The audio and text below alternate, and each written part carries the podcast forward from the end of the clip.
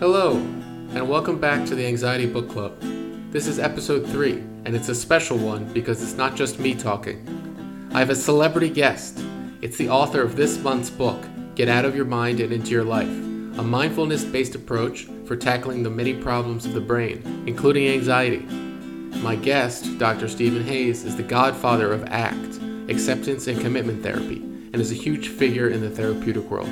I'm so honored and grateful to have him as my guest, and I hope you enjoy our chat.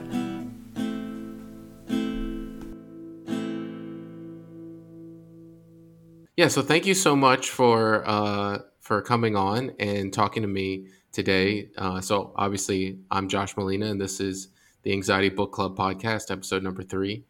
Um, and today we're talking about this really large, uh, not in length, but in width, Um, workbook that I bought called Get Out of Your Mind and Into Your Life. And um, it's written by today's guest, Stephen Hayes, um, who is a professor and um, researcher and scientist. And uh, can I say sort of like the godfather of ACT? Is that appropriate? Well, I usually uh, don't allow people to call me the developer, only the co-developer, but I was the originator. So I kind of... The way I say it is like uh, lit a match that started a little fire, and then a whole bunch of people put logs on it, and now it's a bonfire. So I didn't make the bonfire, but I did light the match. So you're the original arsonist. Yep, that's exactly right. Okay. And uh, for reasons that have to do with your podcast. Oh, okay. Um, yeah, well, thanks so much for lighting that match, because uh, the workbook Um, I've been really enjoying, um, especially the cognitive diffusion strategies. Um, sure. A, a lot of which are kind of fun to do. Um, so I'll just say, because we don't know each other that well. So I've had anxiety for a long time, um, mostly in the O C D variety.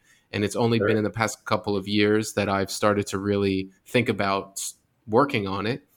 And I first heard of ACT Um, this past summer. I was at the O C D Foundations Conference in Austin, Texas, and there was a session on ACT, and it sounded amazing um, because of its focus on values and decision-making, which is something I struggle with. So um, that's that's kind of why I, I picked up the book. Sure. Yeah, well, I... You know, I come by this interest honestly as well. I had a panic disorder that kind of led the development of ACT uh, long ago, uh, back in uh, um, nineteen seventy-eight to nineteen eighty-one. And uh, the first ACT workshop was in nineteen eighty-two, coming out of my uh, hitting bottom inside that panic disorder. But I also have a connection to the O C D world. A, I've had my own small struggles, didn't Uh, you know, they really were handled pretty well by the ACT methods, and they, they sort of crept up on me more after ACT was being developed. But my mom was clinically O C D, and uh, I mean, to the point of bloody hands and, and the whole nine yards. And um, I've only recently learned a little more about her own history and part of where that energy came from. Um, she died some years ago at the age of ninety-three, but um over time, she learned to handle her anxiety struggles in a reasonably healthy way. But uh, as a kid growing up, boy, did I see some real struggles there uh, with my mom and my dad as well, who had an anxiety disorder and tried to treat it with alcohol and then created another problem. So uh, we're all fellow travelers, I guess. Yeah, that's um, that's, you know, hard to hear, but also... Um, you know, uh, sort of, I guess, glad to hear it, I guess, because it, it, it led you to create this system that's obviously benefiting a lot of people. Well, and there's a message in there, I think, just for normal folks. It's hard to say it in a way that doesn't sound reassuring or patronizing one, but I do, I try to time it better when I'm working with clients who have anxiety problems, but I do actually say, you know, you're, you're one of the lucky ones, because people can walk through their entire lives just kind of, quote, managing, unquote, their negative emotions or difficult emotions, especially anxiety.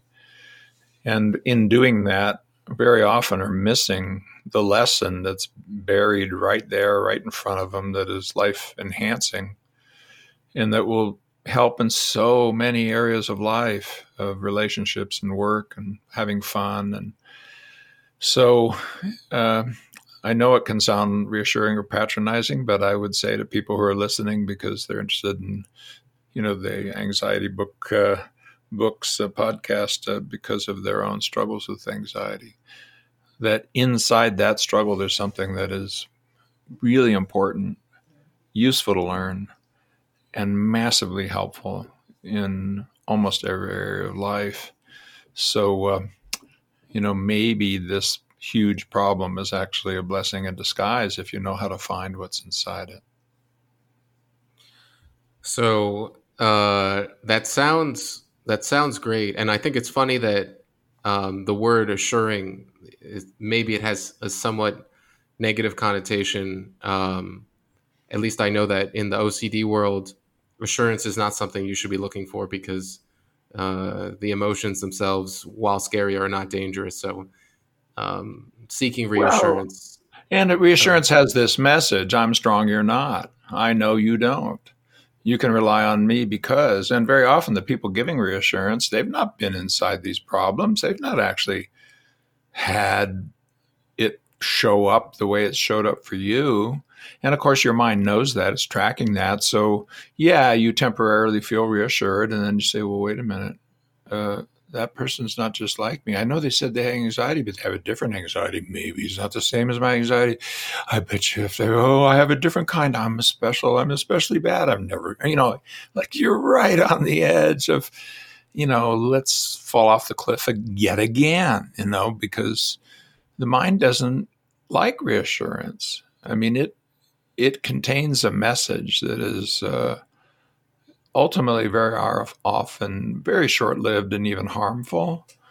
And I would rather say, you know, dude, there's something really important here.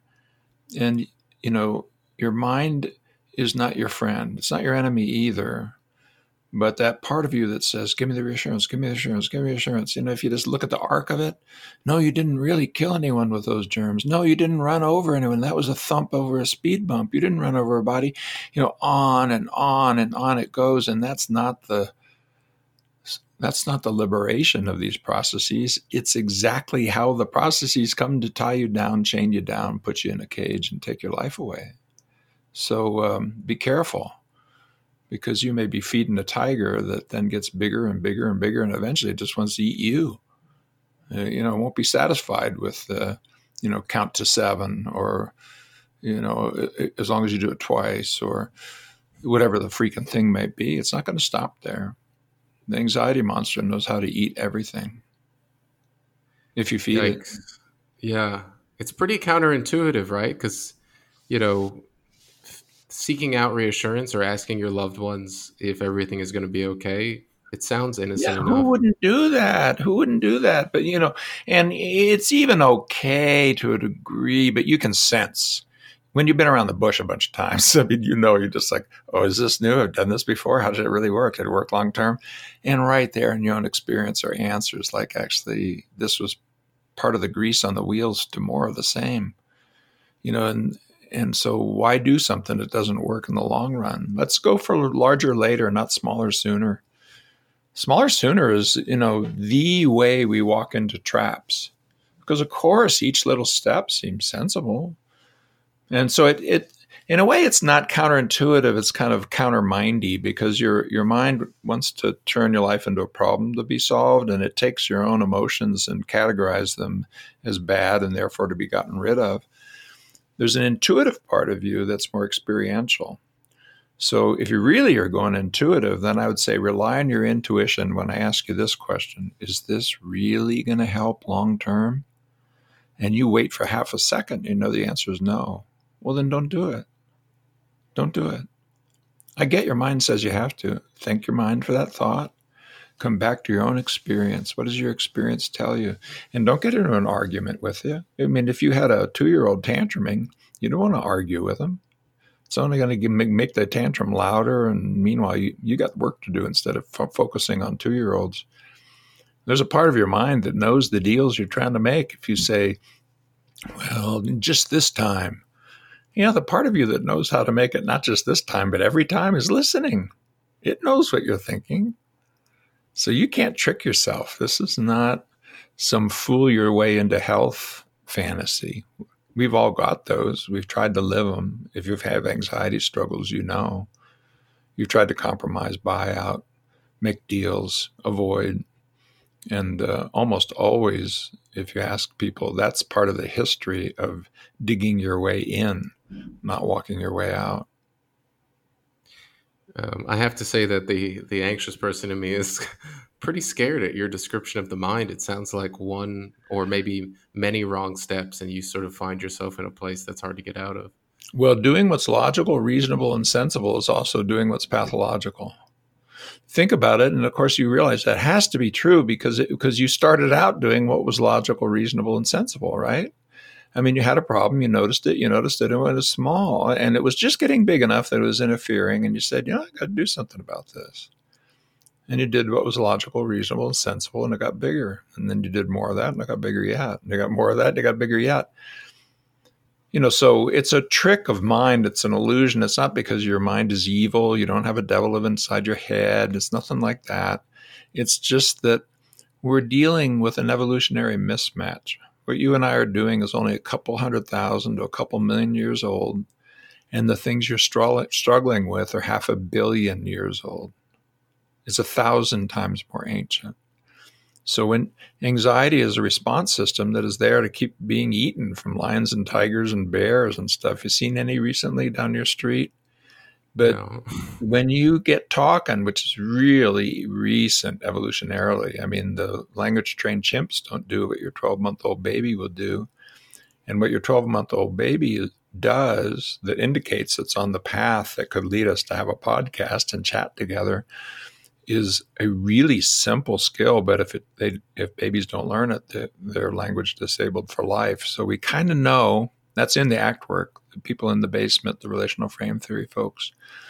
Uh, and that's one where I even will say I'm uh, the originator, developer, inventor, et cetera, even though a lot of people helped because it came more fully just out of my own uh, work. But, uh, you know, we're playing around with a mismatch between verbal problem solving, which is great for doing your taxes or fixing your car, but is horrible for peace of mind, purpose, love, uh, wholeness.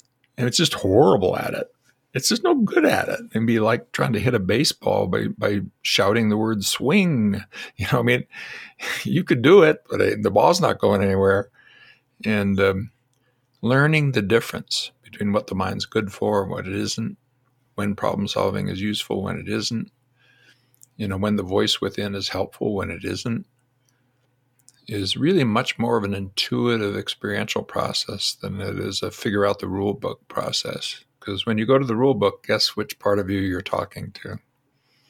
You're talking to the dictator between your ears, and it's the one that got you in this mess to begin with. There ain't no dogs and cats that are counting out to sevens before they can leave the house. You know, it's just not happening. We're the only ones. And, you know, everyone, don't be feeling like you're the lonely one. If you, I'm going just in the O C D direction because of your own history. But, you know, kids go through a, a phase, step on a crack, you'll break your grandmother's back, blah, blah, mm-hmm. blah. Every single child goes through the magic of language. And they are right on the cusp of what you'd have to do to really seriously head in an O C D direction. And then usually normal development carries you in another direction, but it's not like you don't know how to do it. We all know how to do it. Yeah, I sometimes show this too. I, this will sound evil. I probably shouldn't say it. You're really going to think I'm mean and bad, but I used to show this. I stopped doing it because it felt so harsh. By, by talking to a group when I'm saying, don't be thinking it doesn't apply to you. And they're saying, oh, no, I don't have O C D. I never have struggled with that. I'll say, I can tell you what, uh, give me the names of the people you love. Give me at least three. And they'll give you three. And I say, stand up. Everybody's looking at them. And, and I say, okay, here's what I want you to say out loud, really loud. I hope over the next few minutes that, and then I name the names, will die. No one will do it. No one will do it. Well, you you think the sounds coming out of your mouth are like magic? You think they're like gonna like go through the ether and stab the person with, what are you talking about? No, it's because that's how far away from O C D we are. Everybody is just like a hair's width away, and they're pretending as if, oh, you know, it doesn't have anything to do with me. Yes, it does. This is how the mind works. It goes into magical thinking, and it uses its problem solving, and normally you can kind of get away with that. But when you step into the pile of pony poop you step into when you step into O C D, you learn that, no, no, actually having your mind set up to do things like that is like having a bear trap in the corner of the living room open and ready to spring. You better learn the skills as to how to get out of that bear trap, because you're going to need it someday. And maybe it's not going to be O C D, but maybe it's going to be when your girlfriend dumped you.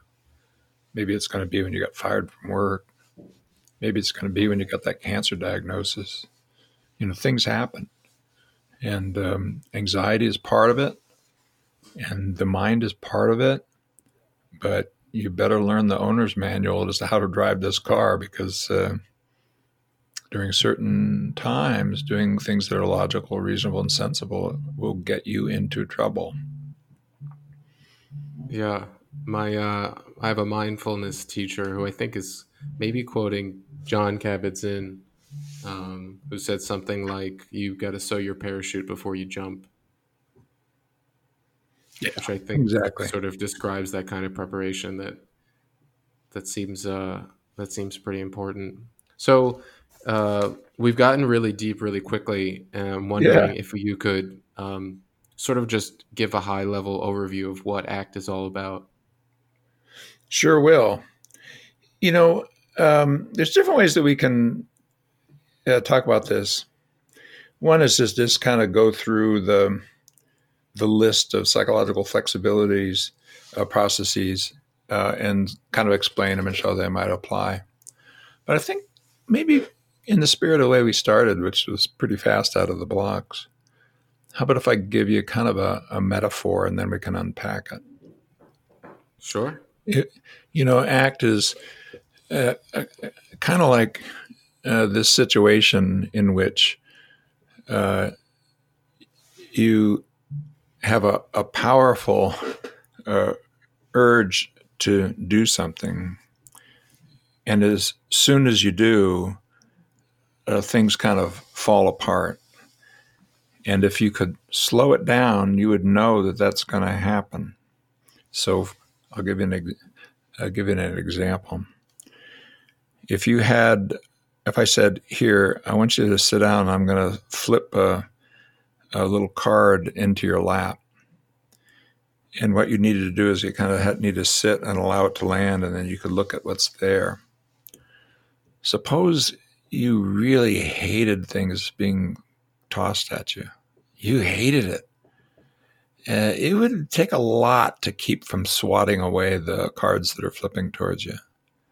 It'd be easy to swat them away. Why don't you do it? I mean, it, well, it's like that. ACT takes these moments where life is asking you to do something unusual, and it helps you to have the presence of mind to be able to notice things coming towards you and allow them to sort of fall in your lap and be able to see them and learn from them, and then lift your head up and focus at what's of importance there, and then do what's there to be done without putting yourself in this posture. I'll only be able to stand up, look up, move ahead, and do something useful when I learn to swipe, swat all these uh, cards this person's flipping towards me away.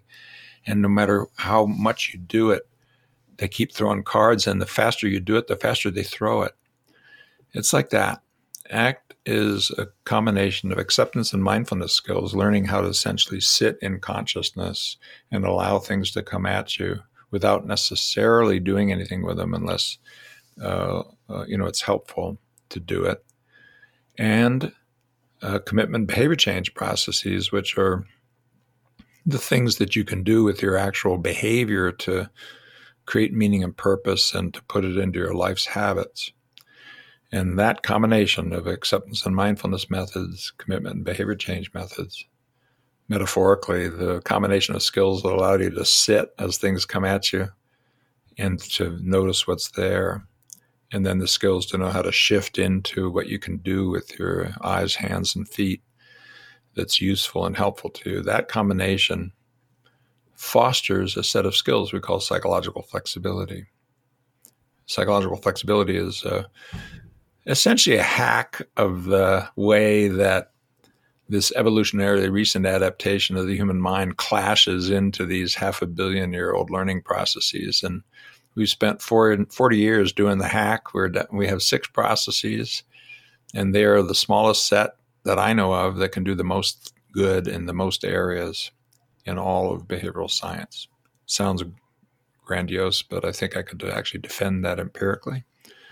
And uh, so really what we're trying to do with ACT is train people in the six little micro skills, which are a combination of learning how to be cognitively open, emotionally open, conscious and aware in the present moment, focused on what on the qualities of being and doing that you want to put in your behavior and how to create habits based on that. Those six things are the psychological flexibility hack. And we know in three thousand studies or so that you get that wrong, your life's going down. You get that right, life's going up. And it's as simple as that.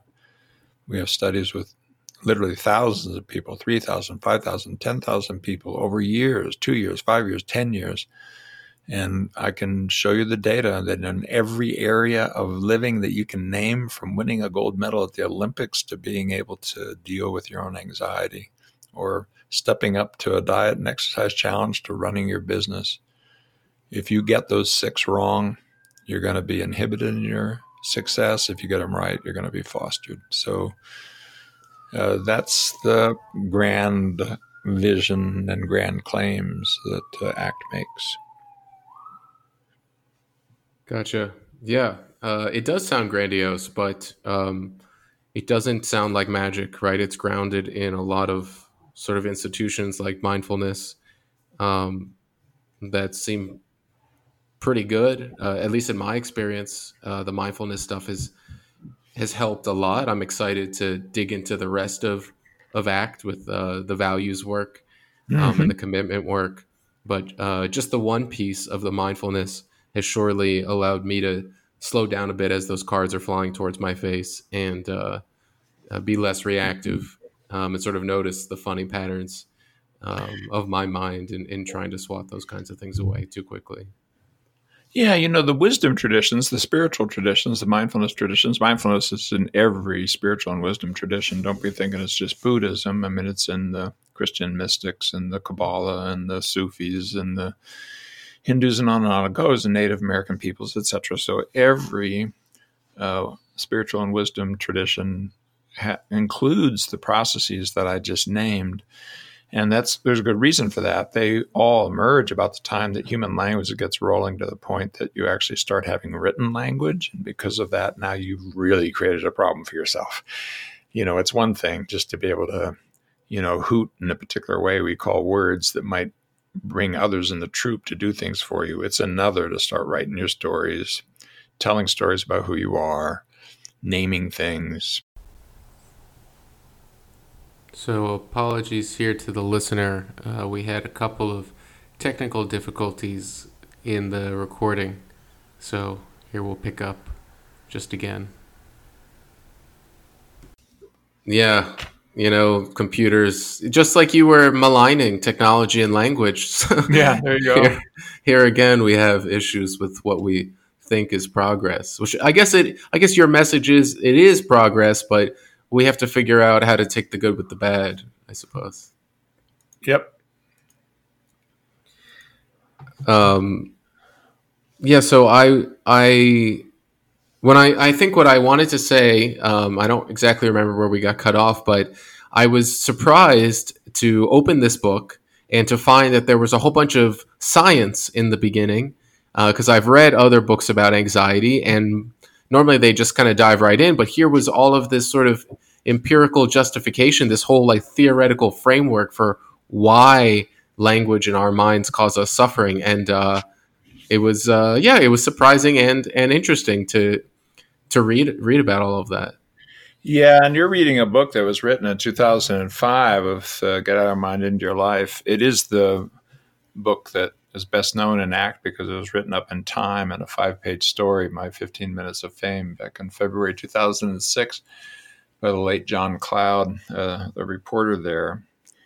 And uh, he and I actually together had this project for a new book that summarizes everything and really puts it in a, a story so that you don't have to get hit, uh, you know, front, full frontal with the science. Uh, so a new book that came out in August called A Liberated Mind. Uh, John died during the writing of it, so he ended up not being on it. But uh, uh, if you, I, I figured out a way to uh, get the science story out in a way that's not as geeky. And um, if people are interested in that, it also has a lot of practical things. Uh, check out A Liberated Mind, uh, a four hundred fifty page uh, book by uh, by Penguin Avery. But um, commercial over, I think it actually is a really nice combination to have that book plus Get Out of Your Mind. It's the best I know how to do anyway. Yeah, I heard you speaking about it on another podcast um, recently. And yeah, was very excited. I've been on a lot of them lately. Part of promoting uh, A L M, you know, A Liberated Mind. And uh, it's uh, I, it, the one that uh, Get Out of Your Mind is more of a self-help book. And then I wanted to write one that was more of a think book, meets a self-help book, meets a science story, and meet, meets a personal story so that people would know really how broadly this applies. And that's really close to the thing I started out with, Josh, which is that... Uh, You're opening a door to something that's really everybody wants to learn. I mean, there isn't anyone, if you talk to them a little bit, who doesn't wonder why it's so hard to be human and doesn't want to know, you know, how we can live full and vital lives. And um, so for the entire, however many long history of this strange species called Homo sapiens, we've been one at a time struggling with that. And some of the ancient answers, the mindfulness traditions, wisdom traditions, and so forth, were there before Western science. They're pretty darn good. They cover most of what Western science now shows is there. But now on the Western science front, you can do things and it's written about in A Liberated Mind and, and Get Out of Your Mind and Into Your Life in minutes that sort of open a window to what you might have to do for days with contemplative practice. So contemplative practice and mindfulness work is is the real deal, but it's also not something that was generated in the modern era and is designed from the beginning to be able to be put on the factory floor or to reach Joe Sixpack. I mean, who's doing those ten-day silent retreats? Not enough of us. Well, young people or rich people. That's it. You know, I mean, I, people or people who fall into the actual spiritual tradition. That's not enough. That's a tiny percentage. Those two together is a tiny percentage of the whole human population. And in places oh. where it was developed, I mean, you go to Vietnam or to Cambodia or to, you know, Tibet or wherever, you know, it's the monks who are meditating. Normal people are farming and they're, I mean, heck, they're putting flags in cracks and giving alms to people to meditate. They're not meditating. In the West, we've tried to figure out a way to, to use these ancient traditions to do the heavy lifting. But we also have things now like, uh, you take care of the kids. I got to go meditate. Like, uh, uh, that's not what that's for, dude. Uh, you know, where you really cut the methods away from their spiritual roots. Well, you mentioned values, for example. Anybody who learns meditation skills, let's say, as part of Buddhist practice, if you learn it from the monks, they're going to talk about right action. They're going yeah. to talk about values. And but suppose you learn it as part of your uh, work stress uh, class. I guarantee you there's not going to be any lectures about right action. Can't yeah, be. So- You don't have yeah. the sanction to do it. You're not a monk. You're not their spiritual leader. So what does it turn into? A method of relaxation, self-soothing, et cetera. It's fine so far as it goes, but it doesn't go far enough. And in the West, we, we know how to take a lot of good things and trash them. We could turn beautiful sunsets and turn it into a commercial em- enterprise. You know, I mean, we could take beachfronts and make it all private, and you got to pay money to go swim. I mean, we know how to trash things, and we know how to trash the mindfulness traditions. I actually literally saw in a small uh, family-owned shop uh, a mindfulness burger.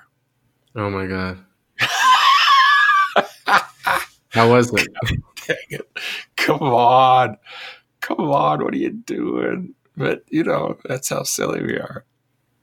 So uh, you've, you've picked on something that is super interesting to me and is sort of the reason that I'm interested in ACT. And as someone who've had, who's had a lot of anxiety and O C D around decision-making, I've been thinking about these values as this sort of lighthouse or crystal ball that I'll sort of be able to substitute for ever having to think about uh, whether to take A or B as I, you know, walk the various forks sure. of my life. Um, and I'm not quite far enough in it, I don't think, to um, have gotten the values yet. But I, I know that certain exercises, including like writing your eulogy, um, maybe help you get to the discovery part of the values process. Um, is that the right, yeah. am I on the right track? Yeah, you got to be careful about getting too mindy about it, because values is something that the whole of you knows how to do, but the problem-solving mind, it knows how to evaluate. But evaluating is almost anti-values. I mean, that's judgment. That's just flat out figure out, reason, pros and cons. And so until you've reined in the logical problem-solving mind a little bit, through diffusion skills, mindfulness skills, acceptance skills, it's almost not completely safe to do values work, because the mind will grab it and say, oh, I know all about that. You know, you valued this and this and this and this. And it's only a millisecond later that it's telling you, and you fall short on this and this and this and this, and you're never going to be good at this and this and this and this. And next thing you know, you're, instead of being lifted up, you're walking around with a hundred pound, a thousand pound weight on your shoulders called your values. That's not what values are. Values are these vitalizing, liberating, motivating uh, processes of the qualities of being and doing that you want to put into your life between you and the person in the mirror. Sue me if you don't like it. I mean, it, it's not uh, a way to get applause. It's not a way to please mama. It's not a way to, you know, grab the brass ring or make a lot of money. It's the whole of you doing it. And there's, I know of only four really reliable ways in, and I can tell you what they are, and we even touch a little bit about how to do it. But the how to do it is, you know, in the books. Uh, I recommend both those actually, but uh, that I just mentioned. But if I can, can I take you through those four just to yes, get John to the journey?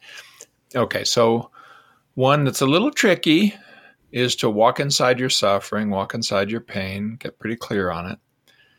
Metaphorically, it's almost as if you're writing it down on a sheet of paper, and then flip the paper over and write down, what does that suggest you care about? It's a little tricky. If you, you do it too mindy, you'll miss it. But inside your pain is something you're yearning for.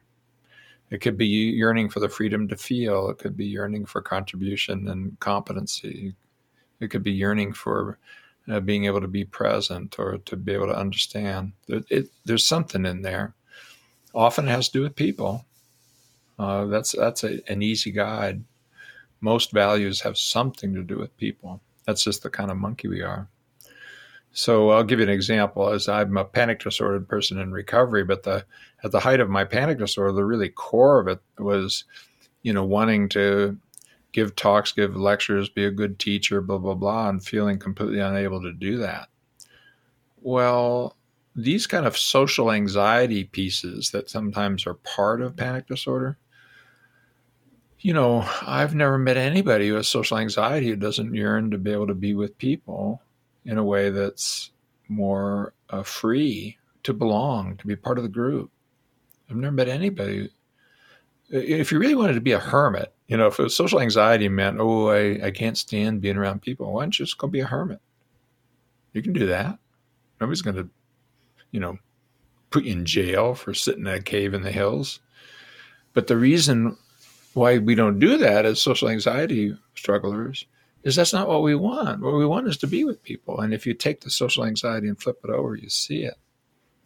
If you take the panic disorder and flip it over, where your feelings get so overwhelming, you, you almost can't stand to feel at all.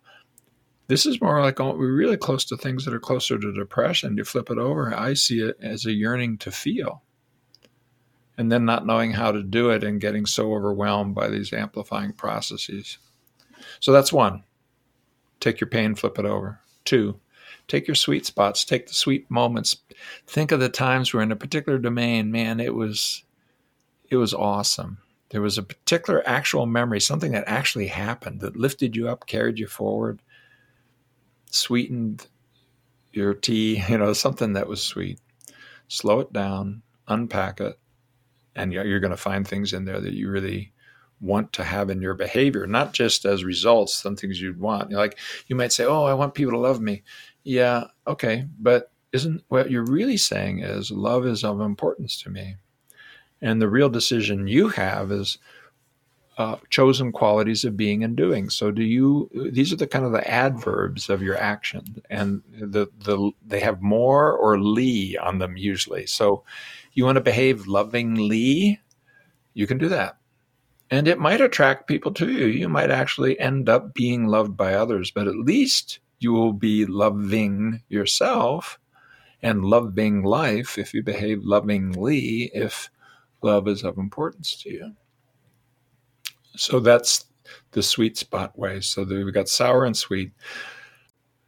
So the third way in uh, is guides and heroes. If you, if you think about people you really look up to, whose lives matter to you, ideally people that you've actually known, you know, your your family, your teachers, therapists, coaches, uh, spiritual leaders, whatever. When you look up to somebody, you look up to somebody because of what they stand for. It's not because of the car they own, you know, or whether or not they've, you know, have gold-plated doorknobs in their house. It's not how big their bank account is. There's something about how they are in the world, I bet you, that drew you to them. And when you pick guides to really help you in a certain area, that's all, all, also true. So allow your mind to settle on your guides and, and, and really kind of savor and appreciate what they stood for and what they mean to you. And then unpack what that is. Boom, you got things that you'd like to put in your behavior intrinsically. You want, you now have qualities of being and doing that you would like your life's moments to manifest. That's what values are. They're not goals. They're not objects. They're not things you can have and put in a box. They're a direction. It's like walking north. And um, your guides and heroes will, will guide you on that if you unpack it and look at what they mean to you. And then the third one is stories. It's, it's the trickiest one, and I'm still kind of playing around with this. My colleague Frank Baum sort of put me onto it, and I really like it, which is to think of your life as like writing a story.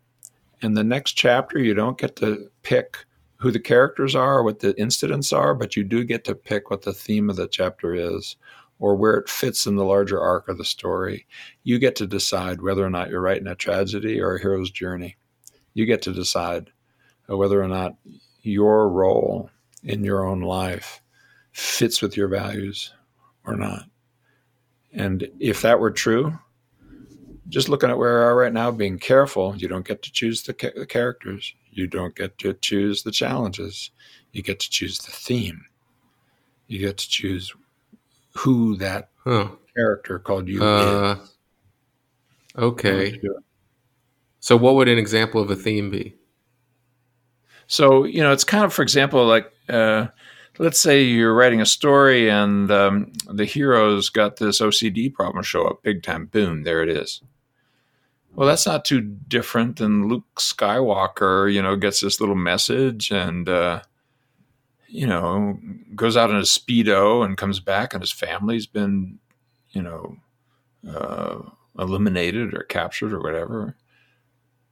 And he's just a normal person. And it's kind of like, uh, and there's this, uh, you know, this message. I may be mangling some of the details of Star Wars, but you get the point that, you know, in the hero's journey, a normal person, usually Frodo or you know, a normal person, suddenly gets vid- visited with a challenge. And initially it's like, no, no, no, not me. No, I can't do that. It's too big. No, no. Or they do dumb things. You know, okay, I'll, I'll uh, ask this one to do it. Turns out that's a really bad person to ask or whatever. And then somewhere in there you get like, okay, this is my challenge. And usually there's a dark night of the soul, and then you find some strength within and you step up to it, or you have like social things happen, like friends show up, you know, you realize that you have strength without too. You're part of a tribe, a community, one version or another. And somewhere in there, that normal person says yes to the journey and embraces, I'm going to do this. This is my responsibility. You know, I'm going to carry the ring and throw it into the crack of doom, or I'm going to be the one to challenge the emperor or whatever. And now we're off on a quest, and by committed action and using all of your strengths, you know, you walk through these moments one at a time, seeking out after that, you know, outcome, that journey, that those values, you might say. And in the normal kind of epic stories, you know, you're able to take charge. You, you know, face your sea of troubles, and by uh, fighting the good fight, you overcome overcome them. And then you return to a kind of normal. That's the hero's journey, okay? Well, those are the psycho- psychological flexibility processes.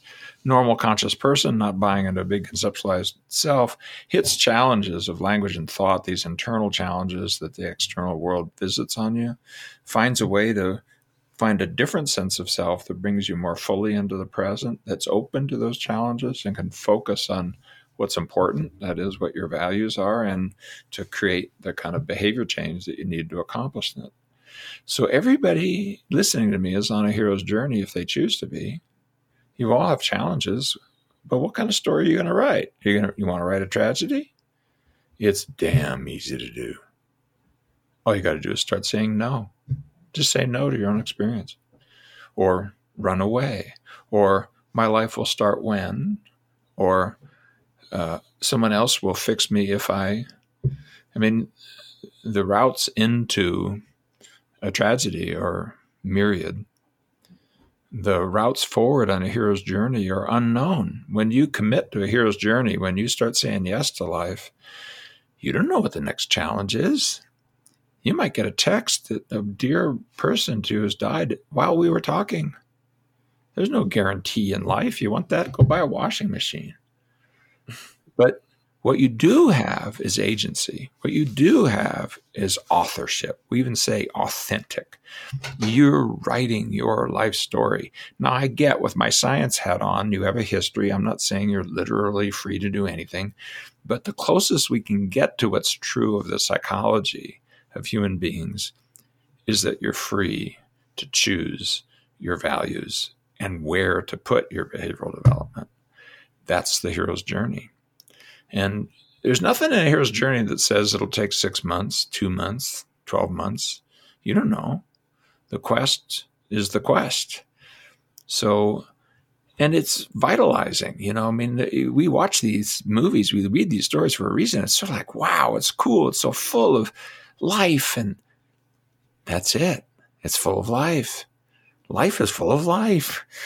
You know, so how about instead of, for example, Uh, you know, writing the, and then I had the O C D story. How about, and then I had the O C D and I started an anxiety podcast. And I started attracting people to these cool books I'm reading. And I started helping people around the world lift their lives up. You know, the, you, you can do that. You don't have to live life small.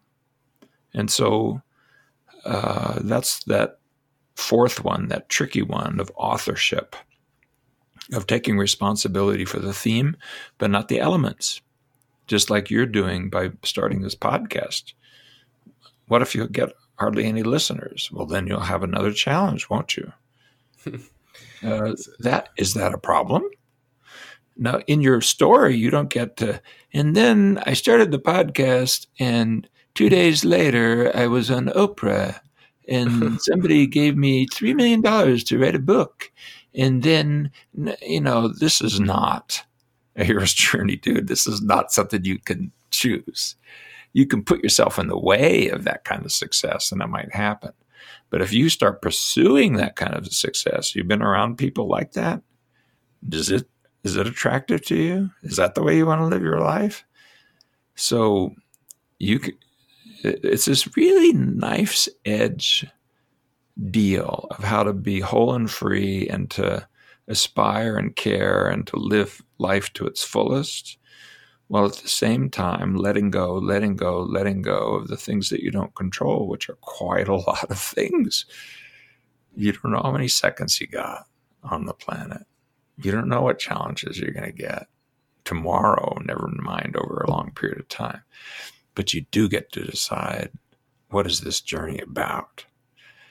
Is this about love and contribution and lifting others up? Is this about sacrifice and caring? Or is this about selfishness? Is this about greed? Is this about fear?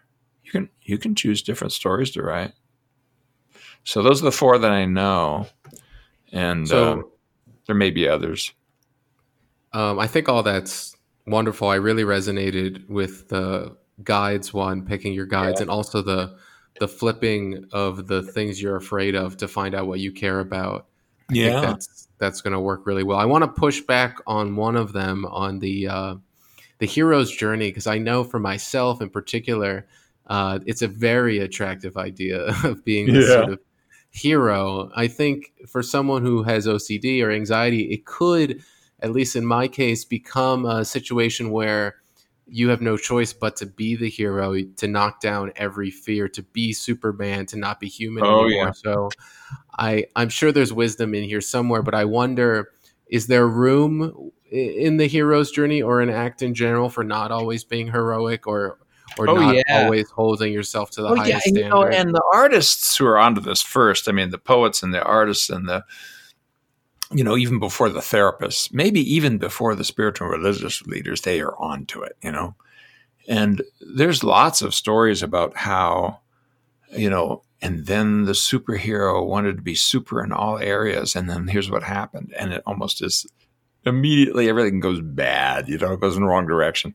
Like opening up to your own limitations, opening up to finitude, accepting your foibles, making room for failure, you know. You can't name a rich story, a rich one, that doesn't include that. I mean, you think about, uh, we're back to our heroic uh, stories. They are not the kind of stories that your mind wants to write. And here's this person with great abilities who shot all of the dragons out of the sky without missing a single shot. Nobody would watch that freaking movie, dude. Boring. That's a very mindy kind of um, absolutist, evaluated, non-human, robot-like, judged. Uh, you know, that's pride talking. That's not life as it's lived. Life as it's lived is slip and fall and slip and fall and slip and fall and slip and fall and get up, get up, get up, get up. You came into life knowing how to do it. You know that kids fall down while they're learning to walk one hundred ten times a day while toddling ten football fields. And they wow. do it day after day after day after day before they can walk with proficiency. And even then, they can't even make a turn. That's why they're called toddlers, because they have to rock back and forth just to be able to turn a corner. You know, so what if a real hero's journey is like that? And if, if the hero thing pulls for perfectionism and all that kind of thing, then what if a real life journey that's about what you care about is like that? Would that be okay? Can you slip and fall and slip and fall and slip and fall and slip and fall and still persist? Well, dude, you did it. You've done it a thousand times. It's how you learned how to grab an object and put it in your mouth. Just watch what babies do. They'll work for weeks and weeks and weeks for the simplest little thing. And we, with our mindy thing, we want to spring forth from the head of Zeus and be perf- perfect now. Well, good luck with that.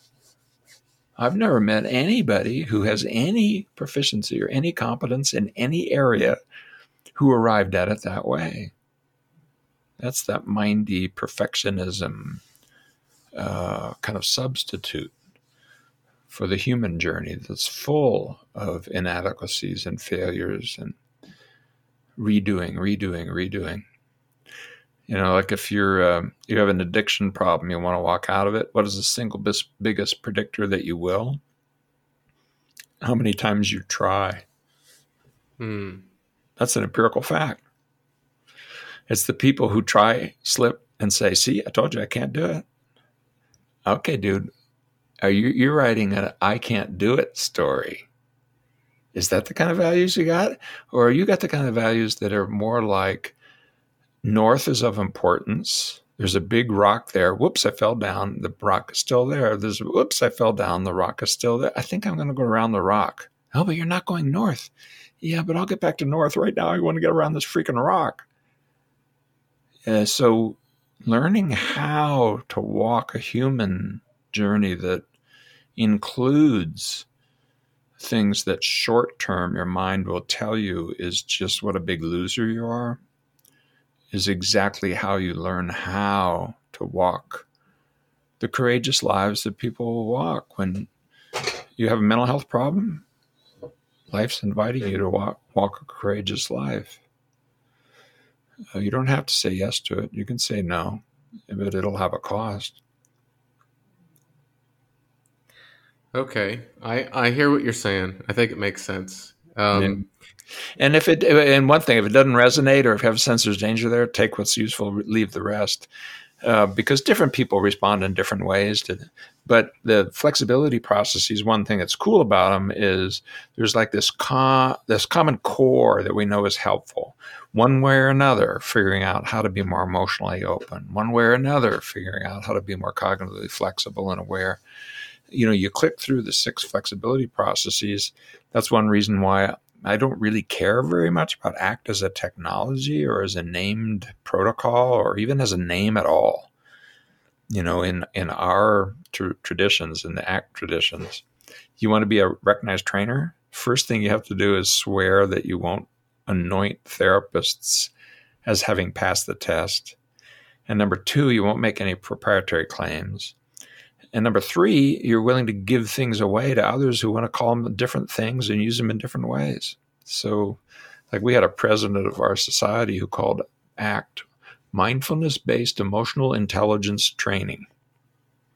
Why? Because he worked with business and industry, and he'd done emotional and um, emotional intelligence work, and so he wanted to call it that. So I thought, well, that's awesome. We're going to elect him president.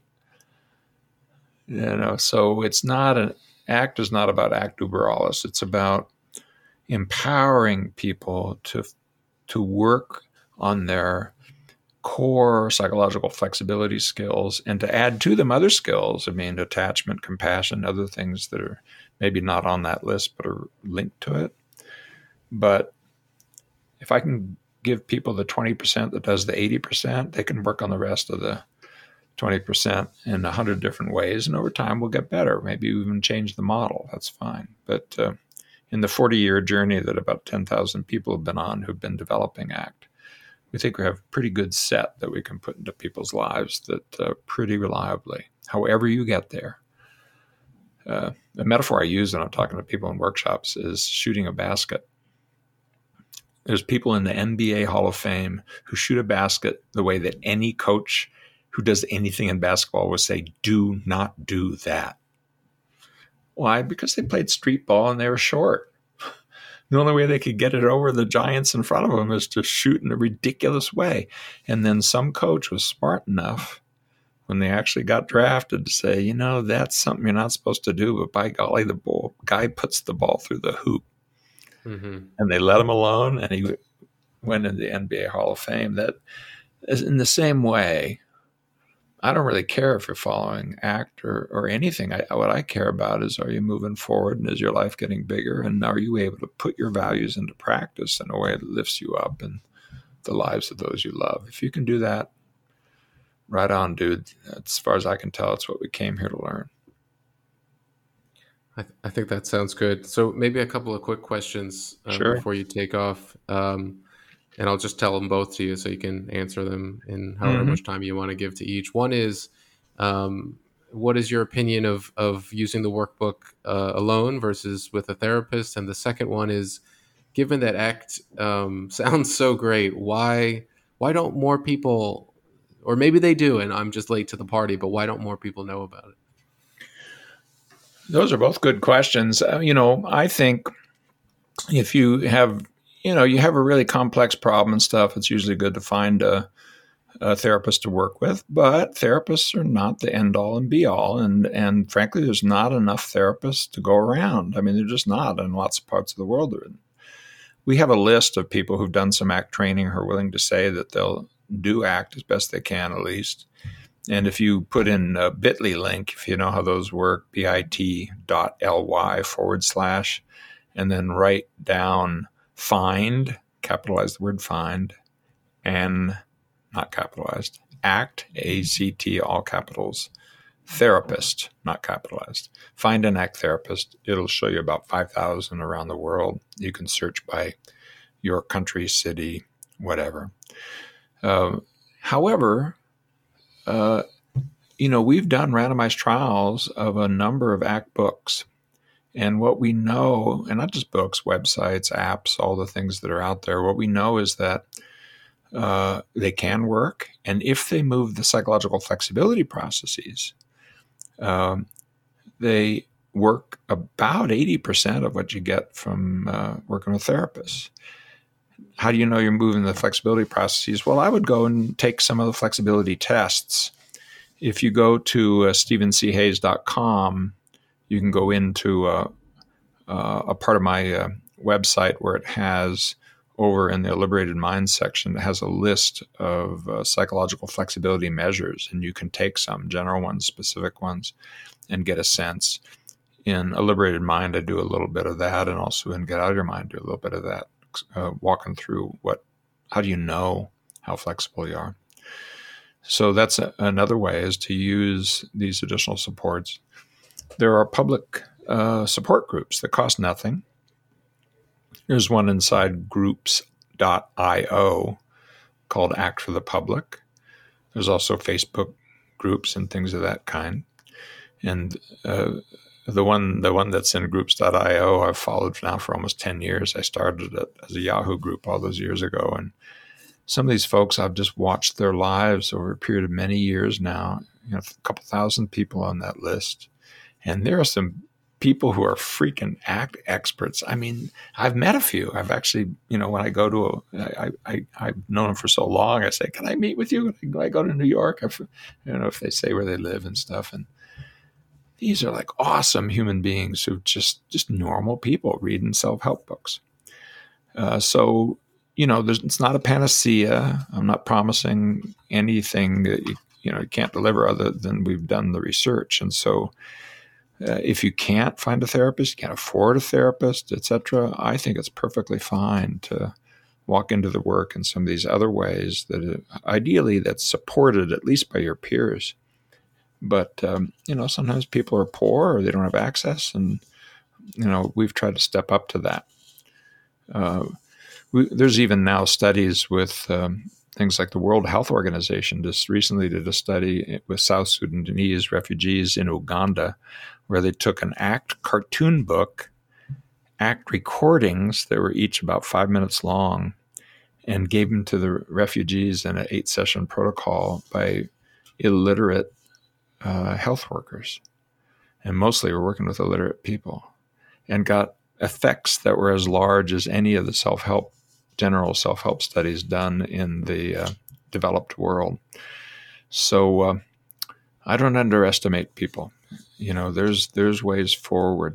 Now, why isn't ACT what better known? Why? Well, you know, there's various reasons. You've probably heard of C B T, and ACT is one of the most popular new forms of C B T. I say new, it's almost forty years old. But, I mean, if you were to go to Britain, let's say, and you joined the C B T Society, the largest special interest group by far, with more than a quarter of all the members in that society are ACT people. But A, we don't care about the name, so sometimes you have to look carefully to see, is it really ACT? It might be called something different.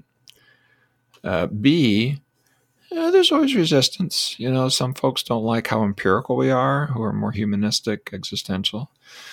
Uh, some folks uh, don't like that we're not quite the same as traditional C B T. The C B T folks uh, sometimes don't.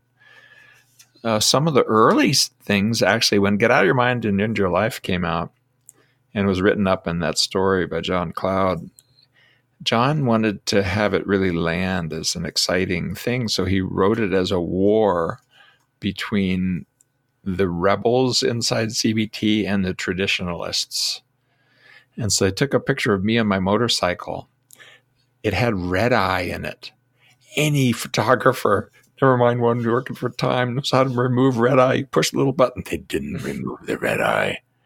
They wanted me looking like, you know, something out of some sort of, uh, you know, James Dean movie or something.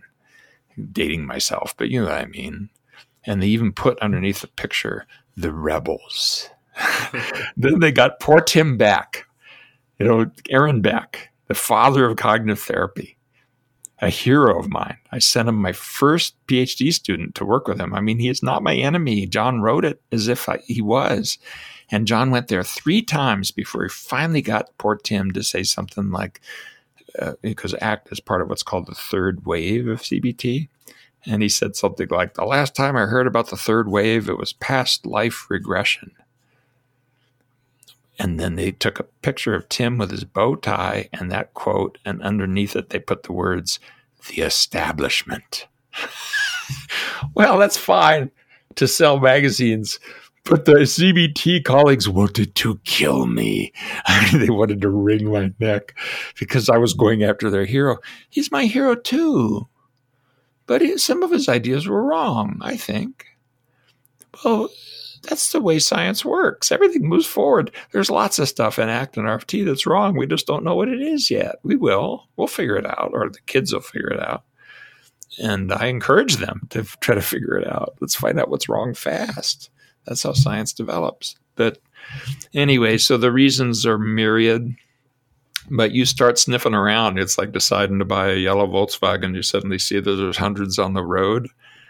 Just after this conversation, if people walk through Get Out of Your Mind and Your Life or A Liberated Mind, uh, you're going to see it everywhere. You're going to see it not just therapy-wise, but I, you know, like, if, can I tell a little, quick little story about my son's uh, favorite cartoon? Yeah, of course. Yeah, well, he has he loves this cartoon called Steve, Steven's Universe. Uh, it's had seven seasons. I guess they might do an eighth and a new one. He's kind of growing out of cartoons, but it's an awesome cartoon. It's really a cool cartoon. Well, uh, in the cartoon, there's a kind of a wise, almost like a mindfulness-like character who works with this little guy, Steve, Stephen, who the, the main character. And uh, he's accidentally done something that is really kind of uh, embarrassing and shaming. And he's struggling with it in this episode. And she sings a song called, uh, uh, this is, let's see, what is it called? It's called Here Comes a Thought. Google, Here Comes a Thought. And the lyrics are, they start out with things like uh, flexibility, love, and trust. And it walks through. It's got all these kind of ACT references. Well, then I go to the wiki page and they say, this is a song that so-and-so, I forget the person who wrote it, based on ACT. And in the uh, cartoon, Stephen actually wears a bald wig. I'm bald.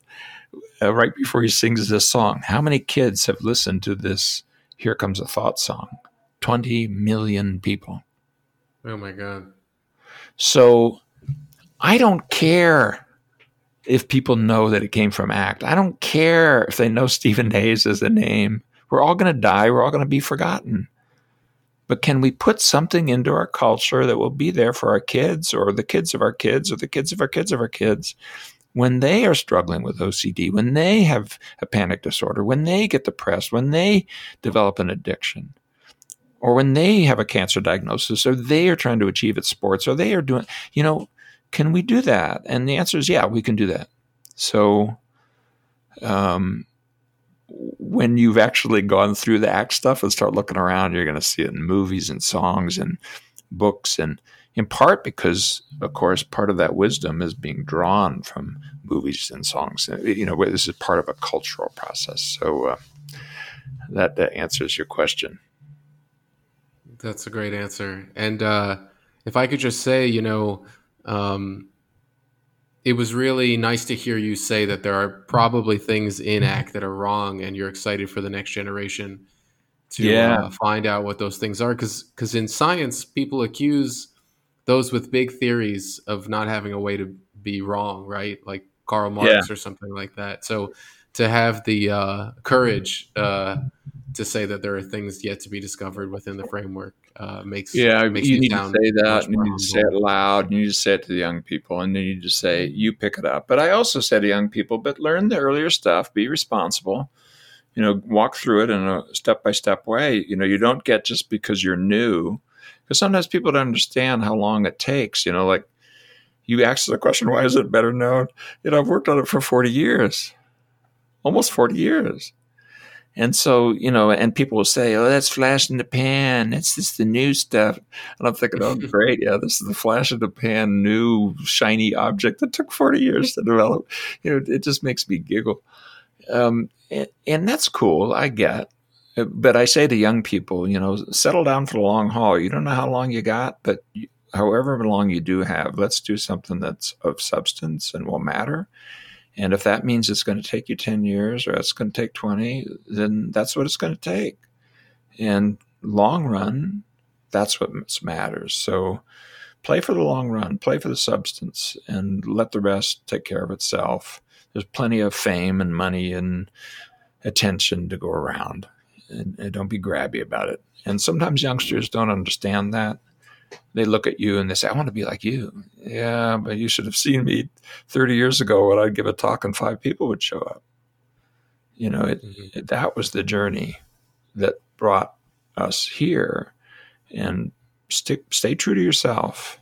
Walk that journey and uh, see what shows up. Life might surprise you. Uh, well, Steven, that was awesome. And uh, even though it took you forty years and maybe seems a little stale, it's very exciting for me. So so thanks so much for uh, for sharing it and for for taking your time. I, I really am truly, truly grateful uh, yeah, for yeah. being able to listen to you and, and, and hear hear from you. And well, dude, you, you got an anxiety problem. I mean, come on, this is my fellow traveler. I, you know, as my people, this is me.